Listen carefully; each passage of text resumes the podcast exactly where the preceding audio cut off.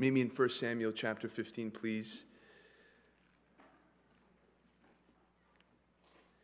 I thank God that there are writers that are going back to the deep end of the Bible to write songs with rich truths.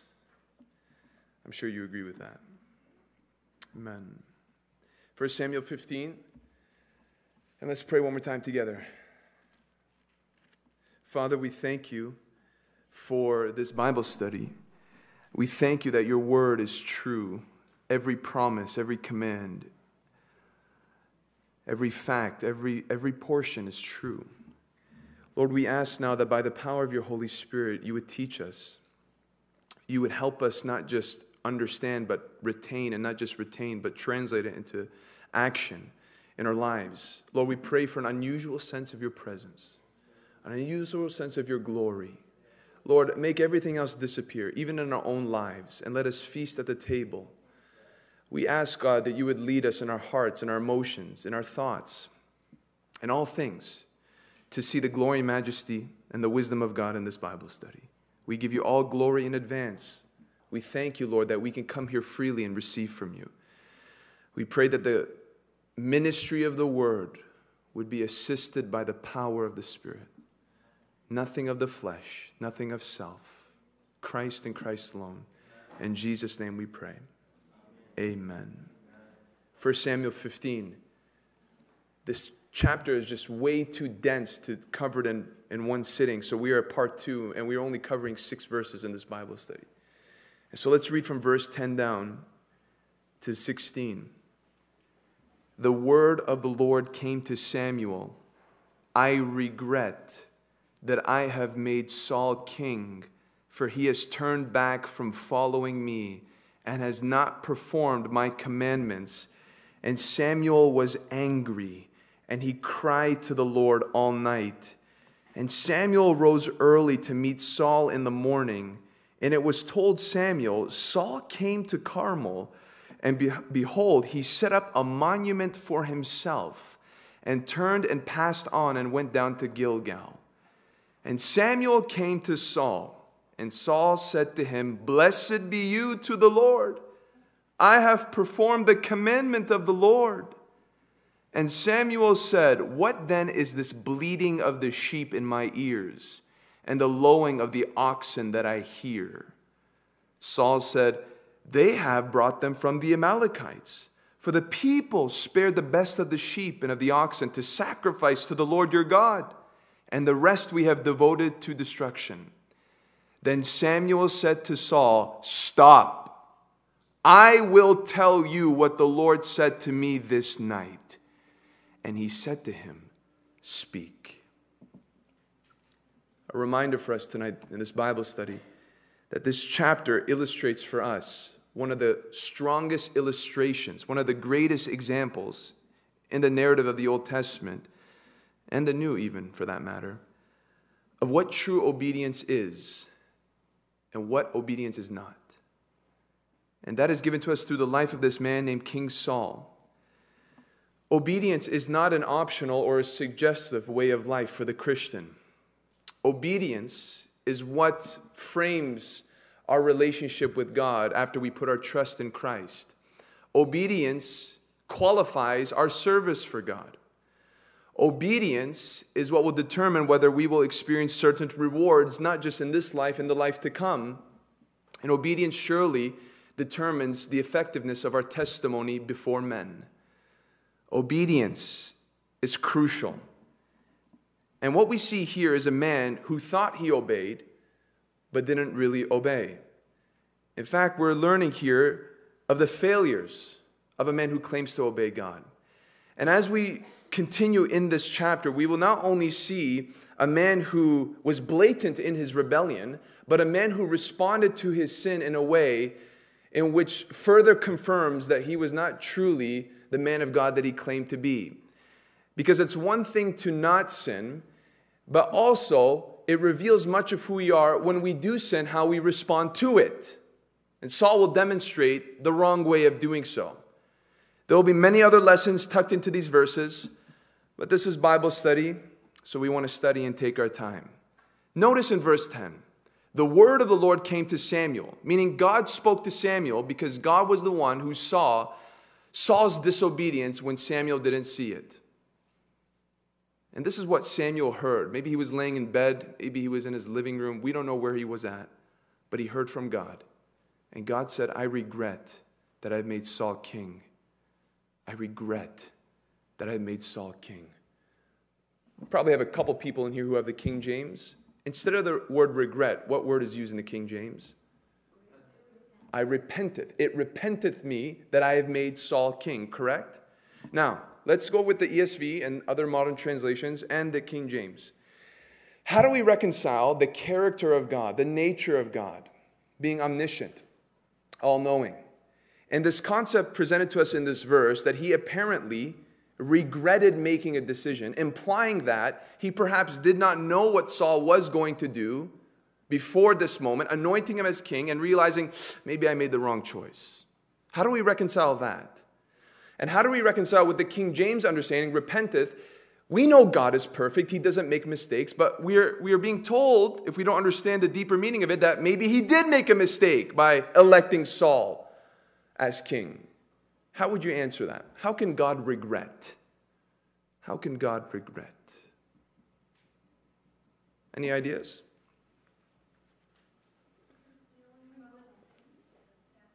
Say that again. Very good. Did you guys catch that? It's God's way of revealing and expressing to us what He feels. Would anybody be in disagreement with that? Would anybody be in agreement to that? I see some heads nodding. There are certain descriptions used for God in the Bible called anthropomorphisms. Have you heard that fancy term before? That term simply means that the Holy Spirit uses human language to define God's expressions in order for us as limited creatures to be able to relate to Him through those words and those terms. So these anthropomorphisms are bodily terms the eyes of the Lord, the arm of the Lord. These things are languages to help us understand something, the, the, the visual of his actions, and they're also under the category of personality terms, emotions, and things like this, regretting. And so, what we understand from this is not that God actually regretted, like, ah, I didn't see this coming. What we see is God opening himself to us and providing a frame of reference so that we can understand something of who he is and what he's like. For God to say, I regret, invites us into what he felt in this moment about Saul and his actions. We don't serve a God that is void of emotion. He's not in heaven just evaluating and, and, and he's stoic and he's stiff and he just, he just determines things without any, any pulse, any feeling. No, he has great feelings, deep feelings. And in this place, he feels the pain. He feels the pain and he wants us to share in that pain with him to understand that the actions of men actually hurt the heart of God. Now, if we go with the King James rendering, that it repenteth me. Now, when you hear repentance, when we preach repentance, what are we telling people to do? Turn from what? Sin. Now, repentance in the Greek, who knows the word? Metanoia doesn't just mean change of action, it actually means what? Change of mind. So we do believe repentance is a turning of action, but it begins in a changing of way of thinking. When we call people to repentance, what we're saying is change the way you think about sin. Change the way you think about your sin. And as a result of changing the way you think about sin, then you will turn from your sin and begin to walk in accordance to God's ways and His will. But man repents differently than God repents. When man repents, he changes his attitude about sin. When God repents, he changes his attitude about a man and what he feels about a man. God never repents of sin. We know that. He's perfect. But God does repent. He does have a change of mind when man chooses to sin and how God feels about that man or that woman. And so in the King James, you would read it in Genesis 6 1, when he describes the situation going on on the earth with all the violence and the perversion in Noah's day. It says, And it repented the Lord that he had made man on the earth. It repented the Lord that he had made man on the earth. Meaning what? Oh, I made a mistake by, by making these humans? No. He changed his thoughts, he changed his attitude, he changed his heart posture about man, not about sin in his own heart. And so that's what we see here. We see it clear. But what's interesting about this verse is that we don't just learn about how God feels about sin. Listen, we learn about how Samuel feels about sin.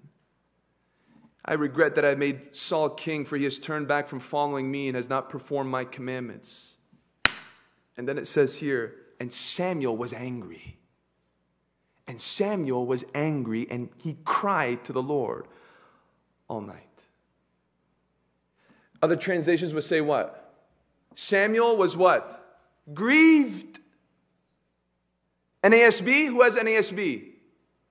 Word, what's the word used? Distressed. ESV? Angry. I believe the ESV got it right. When you go to the Hebrew, chara, I believe is the word. If Daniel Bennett will rebuke me later if I got it wrong. Good? I passed. To be hot, to be furious, to burn with anger. Now, let me ask you this How many people today respond to sin in like manner?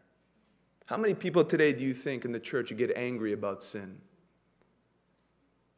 We're more willing to tolerate disobedience than be upset about it. And when somebody gets upset about it, we get upset with them. Samuel was angry. He was mad. I'm sure his face turned red. I'm sure he paced back and forth in his room. I'm sure he expressed himself in the presence of God. It's okay to be angry if it's righteous anger. Now, I know the other side where people get angry and they say it's righteous anger when it's really unjustified anger. And we see a balance here with Samuel. Samuel was angry, but here's the other side, and he cried to the Lord all night. There's the compassionate side, there's the humility, there's the brokenness, there's the realization that sin can affect all of us, even a king. There is his intercession for the very man that he was angry with because he had sinned against God so blatantly. He was angry. Why do you think Samuel was angry? You know, the foundational framework for knowing God is by being biblically sound and theologically accurate. There is no debate about that. You can't claim to know God if you don't know His Word. But Samuel proves knowing God is, is greater than that. It's not just knowing the Word, there's another factor that measures how a man or woman knows God. Not just knowing what He says, but you feel what He feels you feel what he feels.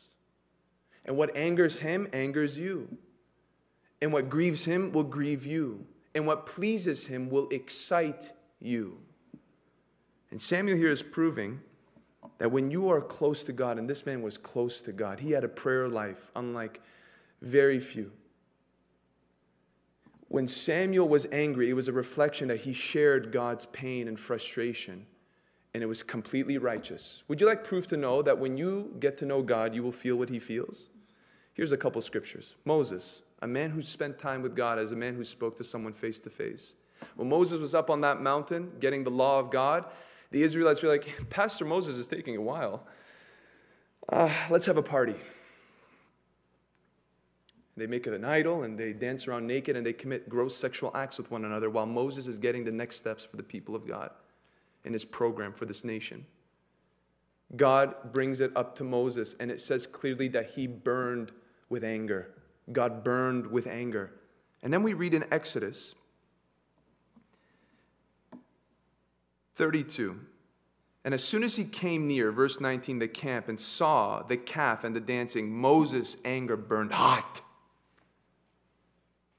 And he threw the tablets out of his hands and broke them at the foot of the mountain.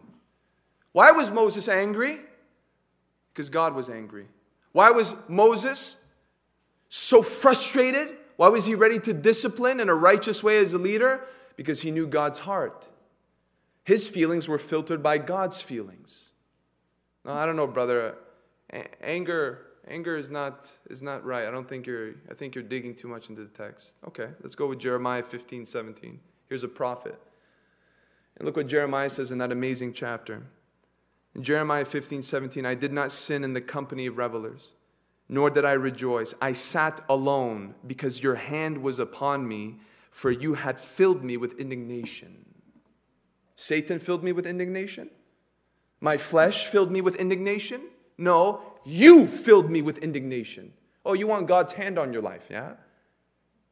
God, lay your hand on my life, use me, fill me, clothe me. You might just get angry. You might get angry at all the perversion in the world. You won't sit back lightly. See, while the world is desensitized by the media and by the casual approach of not just the world, but even those in the church, you spend time with God. You sit alone with God. You go to the mountain and sit at God's feet. And you open this word. You get a prayer life. And you will feel things that the average person will not feel. You will sense things that the average person will not sense. And on top of that, you might be criticized for it. But I'm telling you this a man who knows God doesn't just know what he says, he knows what he feels. Does wickedness bother you tonight? Does compromising Christianity eat at your soul? When you know somebody like Saul, who has had so many chances yet continues to rebel against God with such an influence and such a platform, does it ruin your day, at least in part? Do you feel the weight of it? These men did. These men did. But remember the balance. They also knew how to cry out to God for them. Have mercy, Lord. Do something about this. Intervene, heal them, convict them. They didn't go out and whip people into their place, but they did feel something. Samuel was angry and he cried to the Lord all night. Verse 12 And Samuel rose early to meet Saul. Seems like somebody wants to deal with the sin issue once and for all. Seems like he's not waiting, he's not delaying. We're going to deal with this right here, right now. He rises, showcasing his willingness and his eagerness to try to confront this and deal with it.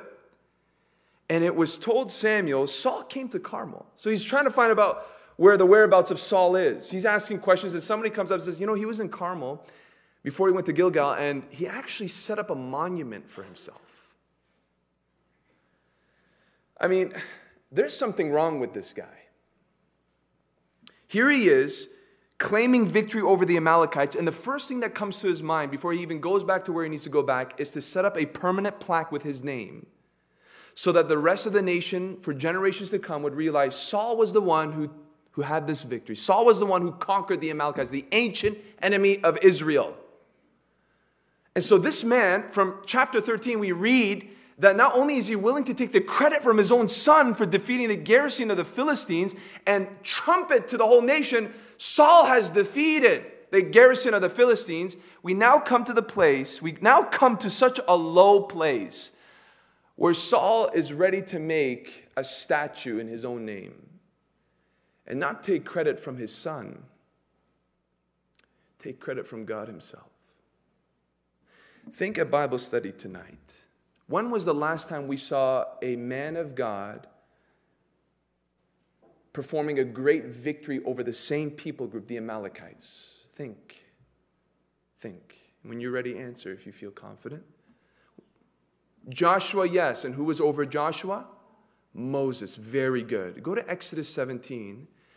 This is where the whole issue with the Amalekites even began. We remember that the Amalekites were the first people to attack Israel when they came out of Egypt but we also know that there was a great blow against the Amalekites. And I want you to see in Exodus 17 the response of Moses to this victory in comparison to the response of Saul in this place. Exodus 17, verse 13. And Joshua overwhelmed Amalek and his people with the sword. Then the Lord said to Moses, Write this as a memorial in a book and recite it in the ears of Joshua that I will surely blot out, utterly blot out, the memory of Amalek from under heaven. Now look at the reaction, verse 15. And Moses built what? An altar and called the name of it, The Lord is my banner. Wow. The Lord is my banner, saying, A hand upon the throne of the Lord, the Lord will have war with Amalek from generation to generation. What did Moses build? An altar. And he called it, The Lord is my banner. What did Saul build? A monument, and he put his name on it. And the man turned his ministry into a monument. You see the difference? You see the difference between a man of God and a man who claims to be a man of God. One yearns and longs to make every opportunity to be about God being glorified and exalted in his life. What's the difference? The other, who claims to be a man of God, takes every opportunity to use God for his own glory. That's the difference. And that's what's happening here. Saul is using God for his own glory. Moses was used by God for God's glory. And listen, if you will take, you're willing to take from God what solely belongs to him, you are stealing. And you know what God says about thieves. And you know what God says about those who try to try to take his glory when Isaiah tells us, I share it with no one. Saul's playing a very dangerous game. And he's about to find out very quickly how dangerous it is. But what's amazing here is the, the contrast between Saul and Samuel. What was Samuel doing the night before when he realized Saul sinned? He grieved, he cried, he was broken, he was shattered. What was Saul doing? Building a monument for his own name. See the response to the sin? Here's a man of God that is broken over someone else's sin, and here's the man who's in sin that is taking this opportunity to actually magnify himself. And what we see next here shows us the impression that this man was really deceived because of his own pride. In fact, what he's about to do next would actually perhaps impress the gullible. What he's about to say now when Samuel confronts him might even trick those who don't understand that just because you say the right things doesn't mean your heart is right before God. Verse 12, and Samuel rose early to meet Saul in the morning. We are told in verse 13, and Samuel came to Saul. He finally found him. I wonder what was going on through Saul's mind when he saw this old prophet coming up the hill. And I have a feeling that he didn't have a smile on his face. Samuel came to Saul, and Saul said to him, This bugged me when I read it. This bugged me. Blessed be you to the Lord. I have performed the commandment of the Lord. Good thing Samuel was praying all night before he met with this man.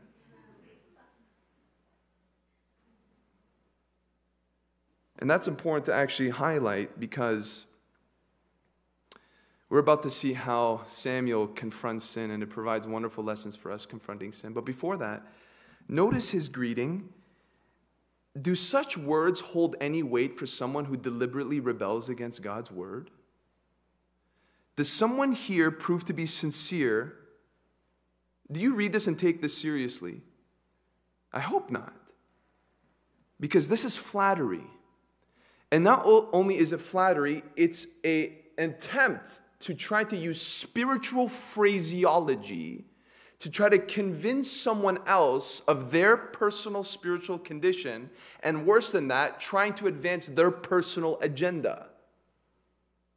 Have you ever met somebody that talks like that?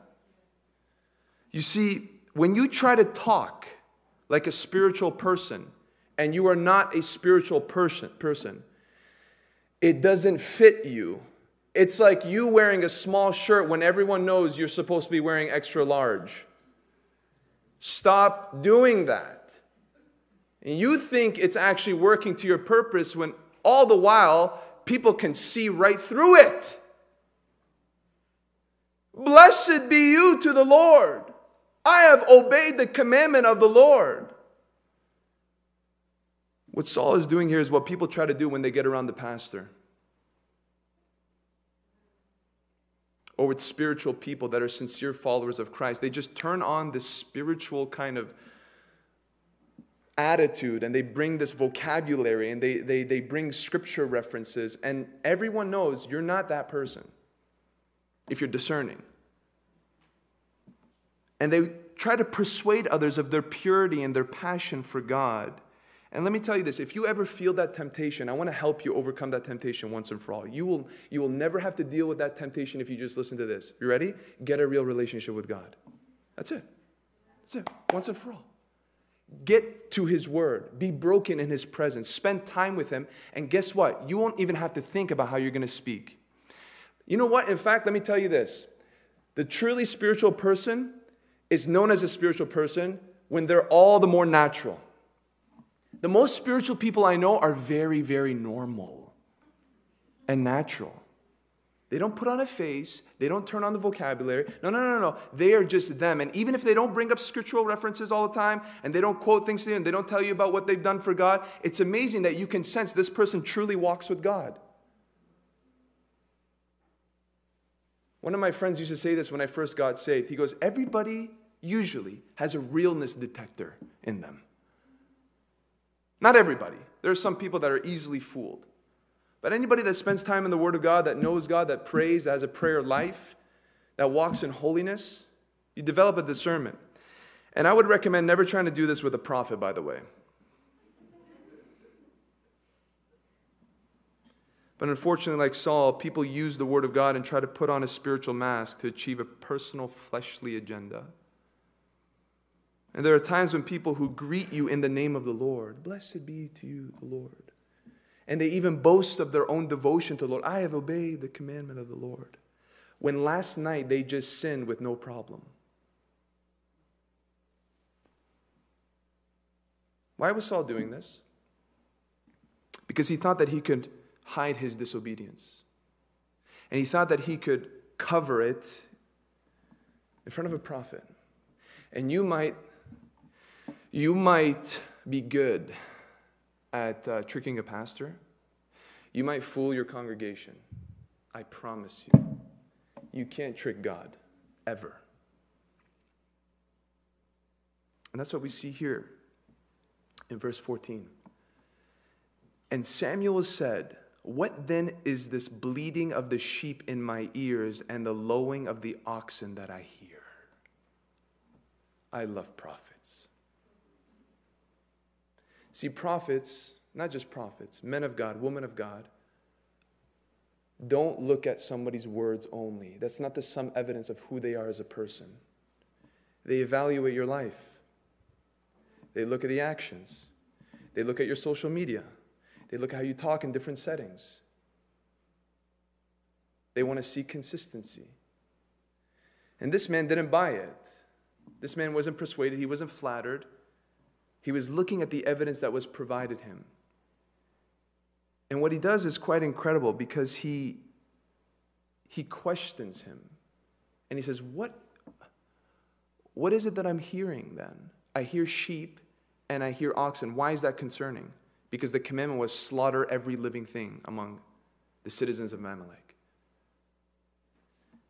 Here is a man who is prayed up.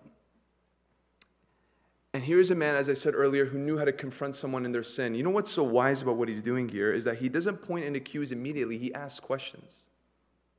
And he allows the individual, if they're honest enough, to come to that conclusion for themselves. There are times in which the prophet or the Christian must call out sin immediately, lest that person put himself or others in danger. But there's also a great wisdom if we're trying to win somebody back to repentance. To, like our Lord and Savior Jesus Christ, use parables and questions to allow the person who is in the wrong, whether in judgment or in deed, to come to the conclusion of where they stand on their own. There's great wisdom in that. So, what is this? You're telling me, blessed be, da, da, da, I obey the commandment of the Lord. Then why am I seeing what I'm not supposed to be seeing? Why am I hearing what I'm not supposed to be hearing? I just offer you that advice when you ever have to counsel someone or have a conversation with someone that might be tough or uncomfortable. Ask questions and let them discover it if they're honest enough. But the principle here of Samuel confronting Saul is far greater than giving us some kind of guidance in how we confront people in their sin. You ready for this? I hear the sheep, I hear the oxen. This teaches us that no matter how much you try to hide your sin, your sin will always find a way to tell on you. Always. Always. And I'll tell you this I don't want to give credit to sin, but sin has a creative way of exposing people. There are many things that professing Christians claim to believe but don't really believe. A lot. And here's one of the things that many people don't actually believe about the Word of God that when you try to conceal unrepentant sin and hold on to it while bearing the testimony of Christ, that God will expose you. He will. People don't believe that, though. People really don't believe that. I'm not talking about those who know that they're wrong and they want to confess. I'm not talking about those who are in wrong and eventually they confess. I'm talking about those who do not want to confess and are trying to navigate through life in a way that they can harbor something that God says that shouldn't be in your life. You want me to prove how I know that most Christians don't believe that this is true? That God will pull the sheets and expose somebody who claims to serve him? Go to Ecclesiastes chapter 10. And look at verse 20, just as one example.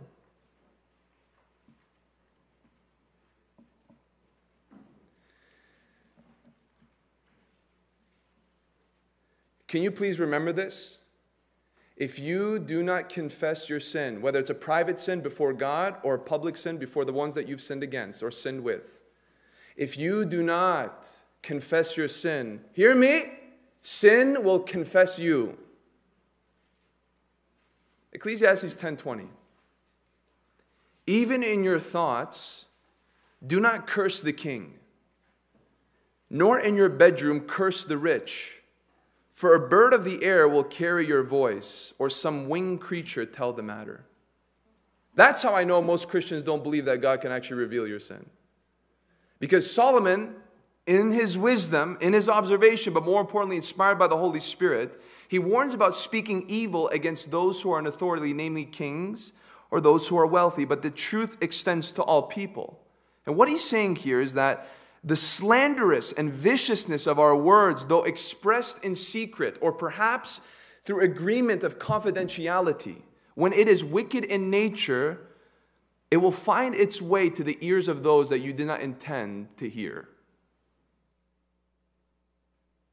And the hyperbolic language of birds and winged creatures, that's, that's being used to say that there is mysterious and unforeseen means by which that is accomplished.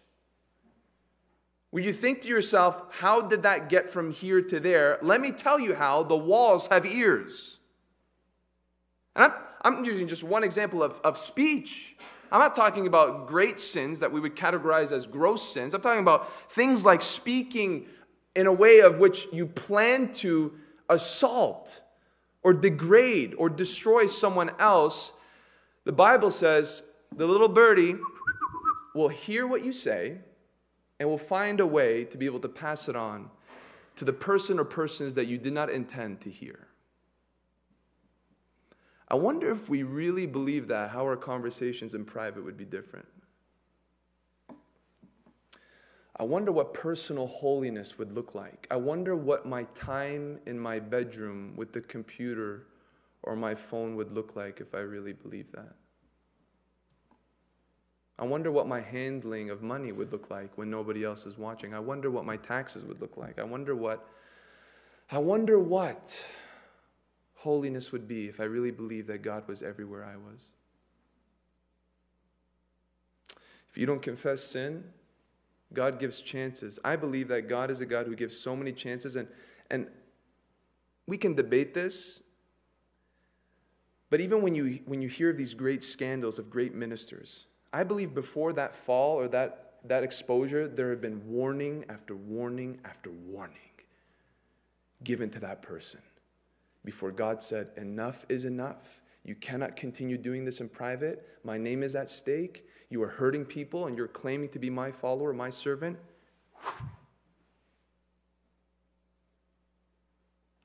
Your sin will always tell on you when you try to harbor it or justify it.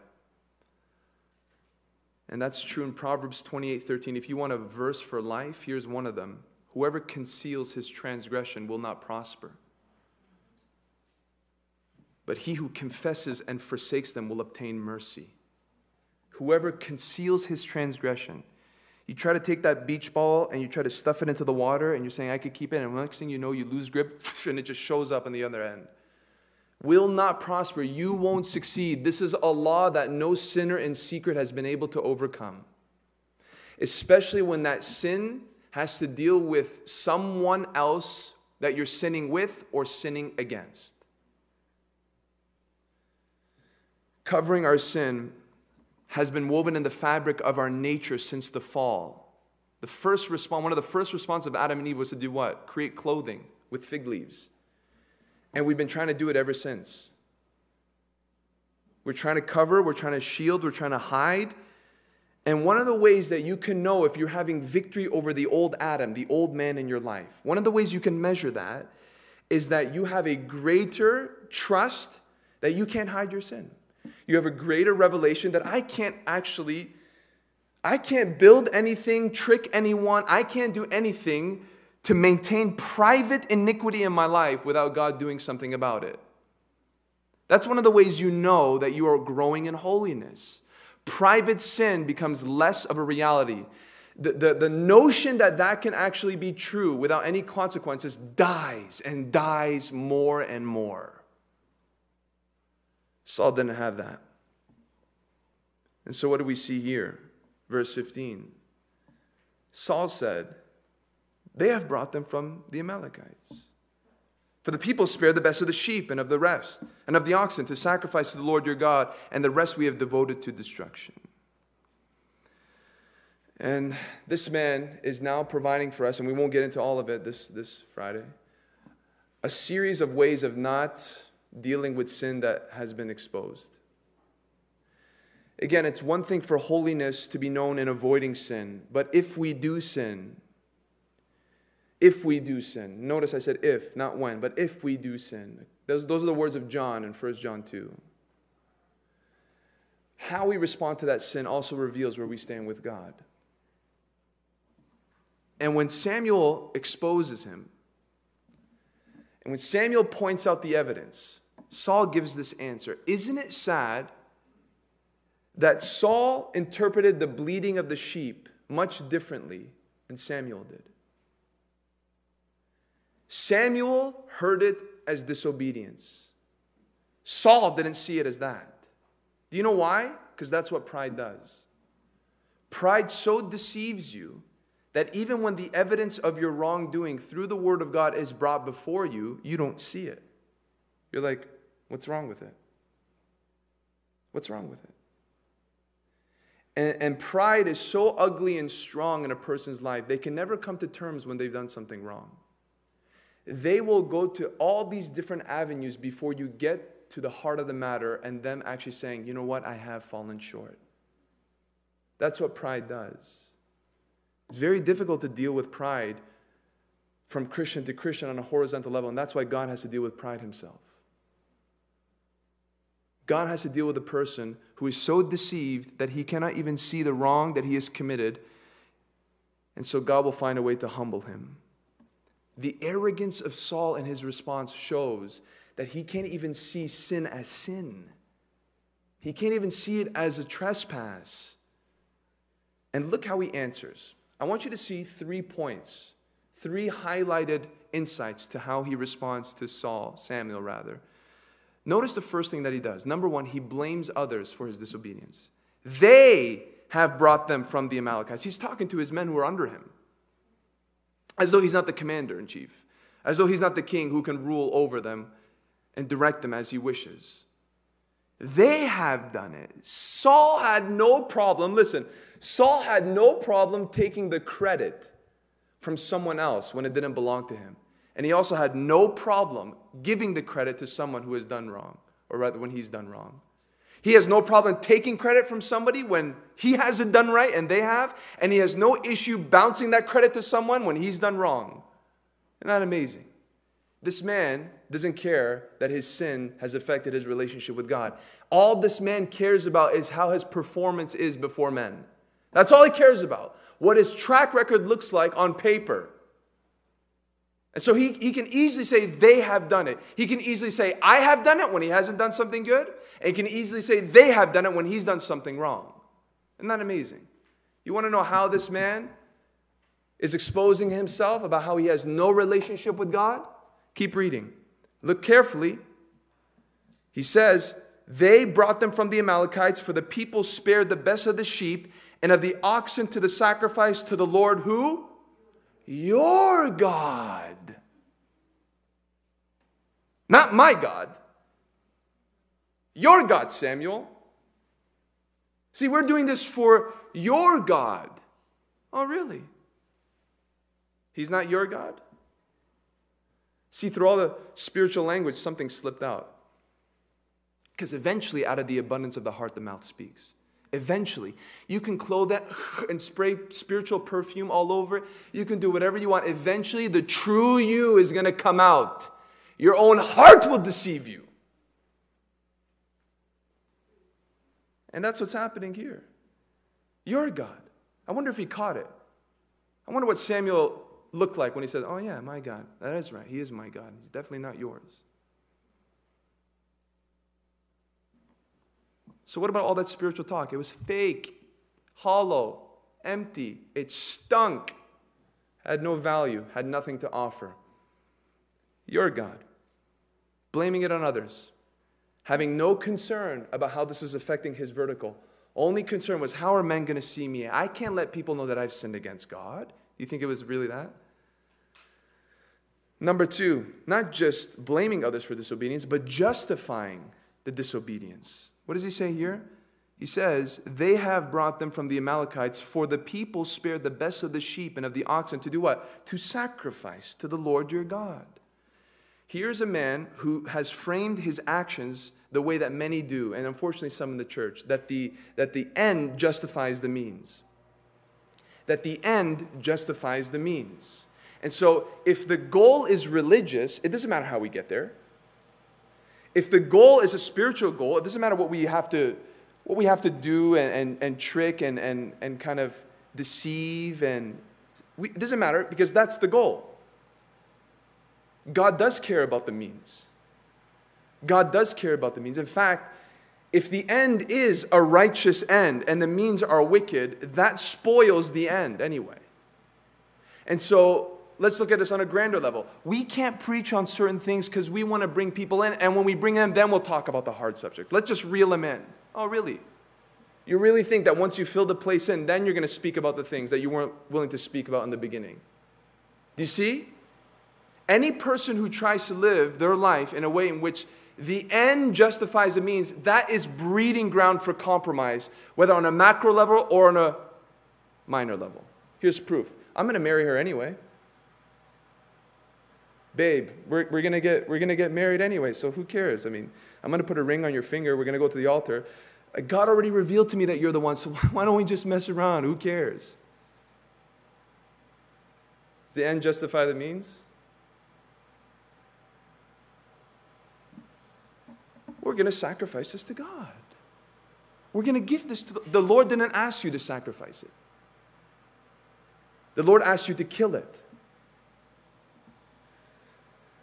And not only do people justify their disobedience, look what Saul does here. He actually distracts, he attempts to distract Samuel from the disobedience. Because what does he say in the end? And the rest we have devoted to destruction. See how he puts a exclamation mark at the end of all this thing?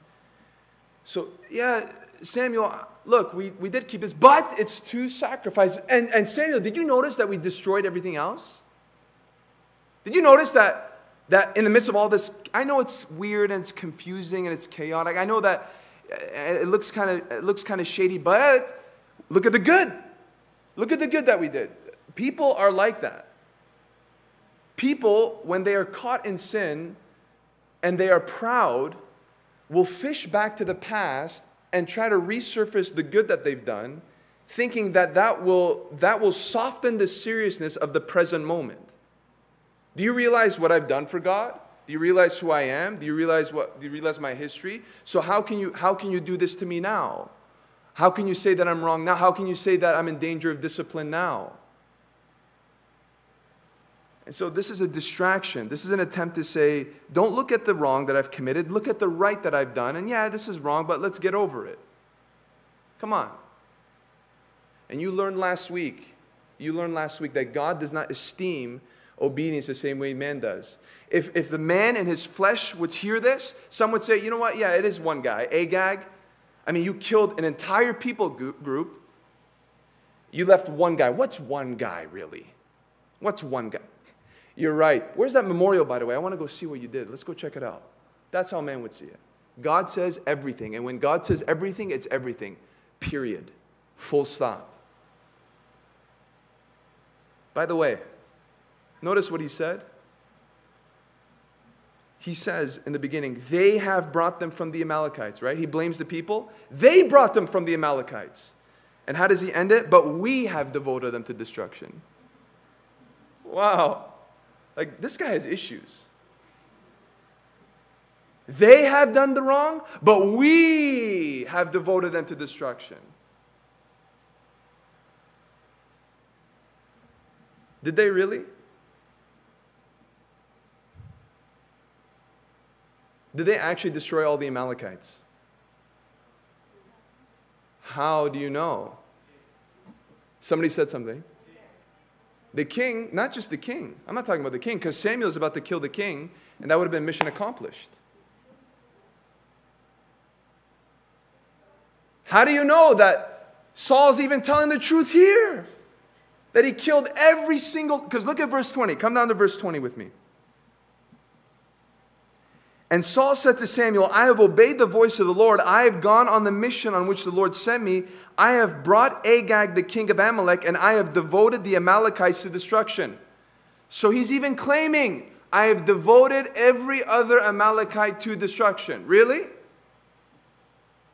Did he? Go a few chapters later. Go to chapter 27.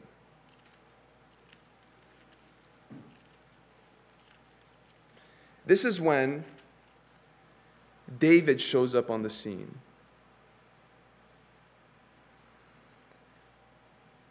And what do we read in verse 8? Now David and his men went up and made raids against the Geshurites, the Girzites, and who? The Amalekites. For these were the inhabitants of the land from of old, as far as Shur to the land of Egypt. Well, well, well. Looks like somebody didn't destroy all the Amalekites, even when he claimed to say, I did. Because Samuel's going to kill the king, and if he's the last of the last, how do they show up again just in a few chapters? Somebody didn't do his job. So now we get an extra layer, an understanding of how great this disobedience was in God's eyes. It wasn't just that he left one, he lied about killing the others. This is serious. And God is going to bring swift discipline because of it. And notice what Samuel says in verse 16 that Samuel said to Saul, Stop, enough. Enough is enough, man. The New King James says, Be quiet. Because the tendency of those who are caught in sin and they're in the wrong and they don't want to confess it is that they ramble on. They keep talking and they try to bring in all these different things to either manipulate the situation or convince you otherwise or deflate a tense moment. So I can just imagine it. Based on this word stop, I can just imagine Saul saying, Well, you know what? They have done it. They've sent the Amalekites, and, and we even brought them out so that they can dedicate it to the Lord, and we have devoted them to destruction. And then the Samuel just said, Enough. Stop it. He says, I will tell you what the Lord said to me this night. He asks him to be quiet. He asks him to stop, okay? Because he's revealed enough. Your excuses do not work. There's no way of justifying your disobedience. Now, what was the command? What was the command? Stop. New King James, be quiet. Did he obey the command? No. Because what does he say at the end? And he said to him, Speak. You couldn't even obey that command. Do you think the prophet needed your permission to say something? He already told you, I'm going to say something. He didn't need you to say speak. He didn't need your authority. He didn't need your green light. But what? He needs the last word. What? His pride wouldn't let him. I can't let Samuel get the last word. So when Samuel says, Enough, stop, I will tell you what God said, Saul's like, Speak. Speak. And then he's going to tell him what God said. Because true men of God are not afraid of confronting sin. True men of God are not afraid of confronting sin no matter what the cost is. True men of God are not afraid to confront sin no matter who the person is that is in the wrong. True men of God only care about one thing I am the messenger of the Lord. I stand with him and for his word. Do you realize that this king had the authority, like King David did with Nathan, to at one word have his neck slit? And you're going to see next week Saul's aggression when he grabs Samuel by the garment and rips it. But true men of God don't fear men. When you stand in the presence of God, you can stand before kings. When you sit at the feet of the Master, you can, without even your voice shaking, stand before myriad of princes and evildoers and those who have power and position. When you stand for righteousness, God will bless you. When you, for the sake of your safety or your reputation or whatever else, do not stand for what's right, I don't care who stands with you. I'd rather stand alone with God before the world than stand with the world and stand against God any day. Any day. And true men of God, they speak what God says. They say what God says, whether men say you can or you can't.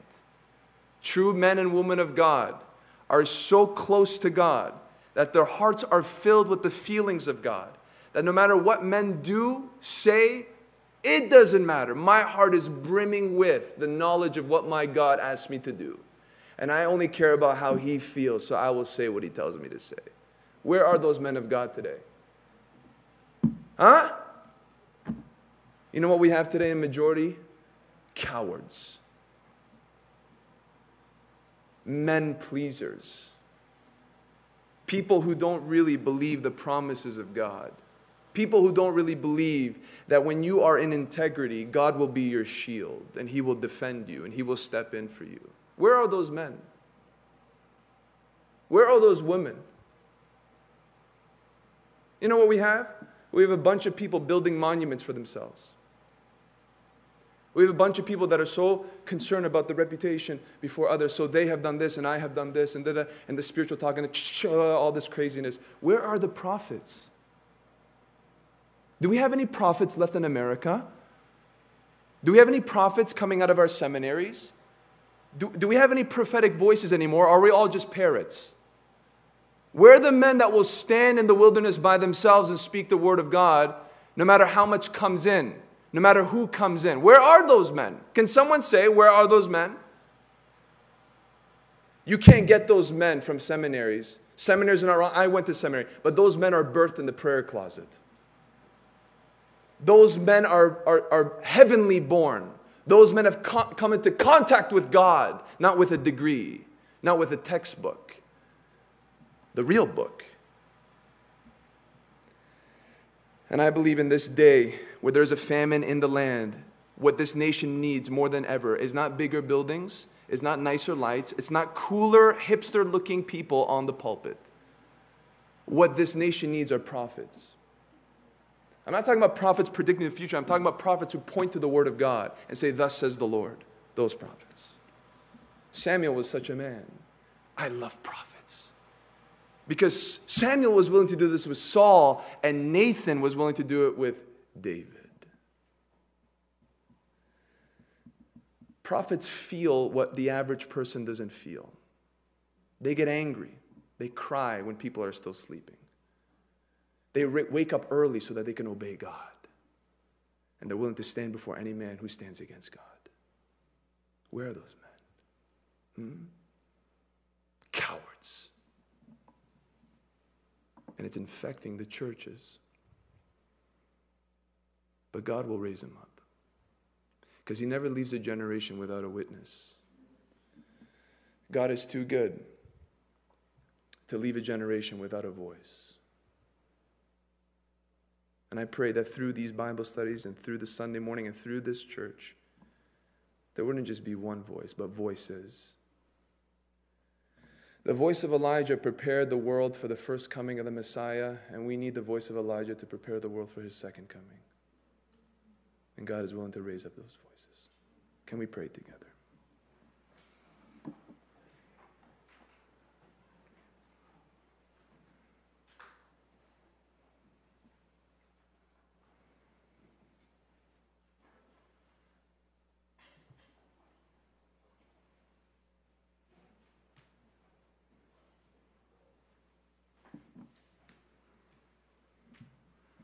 Heavenly Father, we ask and pray that these truths concerning Saul's life would permeate in our souls.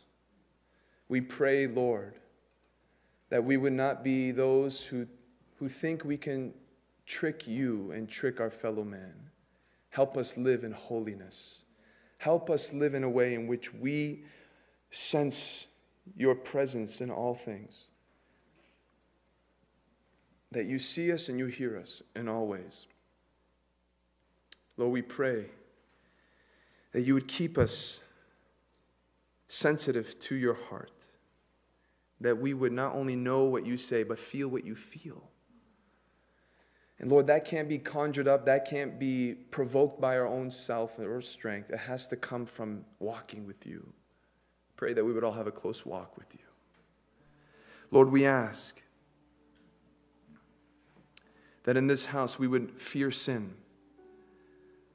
Not in the sense in which we fear condemnation, but realizing that it is so destructive. And if we do not confess our sin to you, and when necessary, confess it to one another, sin will find a way to confess us. Lord, revive your church in the fear of the Lord. Revive your church in the fear of God. Thank you that those who confess and forsake their sin will obtain mercy. Lord, when you highlight that sin, when you convict us of that sin, and we run to you, you have nothing but mercy, forgiveness, restoration. But when we hide it and hide it and think we can live with it, you love us too much to keep it. Lord, we pray that the chief ambition of every person in this church was to build an altar to you and not a monument. To give you glory for every victory, every gift we experience, every open door, every blessing, whether great or small. To say, The Lord is my banner, the Lord is my provider, the Lord is my protector, the Lord is my shepherd.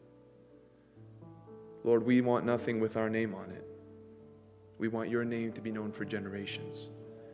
Lord, we thank you for a church that does love the word, that is not afraid of thus says the Lord.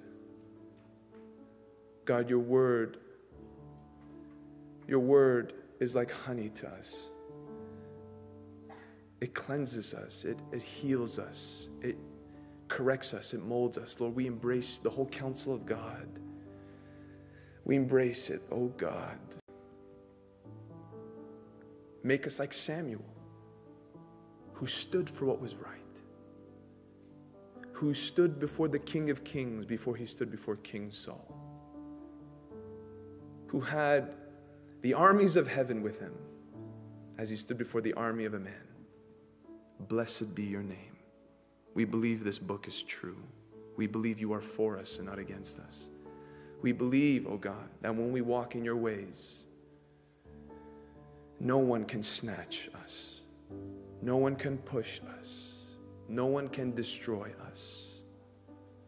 You are with us in the lion's den, you are with us in the fiery furnace. You are with us when armies stand before us. You are with us when we feel like everyone else has left us. We love you. There is no friend like you. There is no Lord like you. Lord, how can we not walk in righteousness? How can we not walk in your ways? There's too many blessings reserved for the righteous. We run in your commandments. We embrace you, God, for all that you are. And Lord, we pray for strength for any person in here that feels like giving up, that feels like this is just too tiring.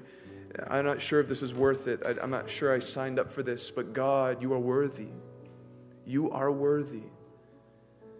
And Lord, help us remember that Paul, he had revelation, he had revival, he had miraculous abilities at some times. He had great understanding, but he also had shipwrecks and stonings and nights without food or sleep and whips on his back and the daily anxiety of how the churches he planted are doing. Lord, you are worth the suffering. You're worth it all, God. You are wonderful. And Lord, we know that you have suffered more than all of us combined. Yet you went to the cross with joy. Help us endure with joy, God. We want to worship you in light of these truths. Your wisdom, your wisdom is perfect. And we celebrate you in your house tonight. In Jesus' name we pray. Amen and amen. Can we stand and worship the Lord together, please?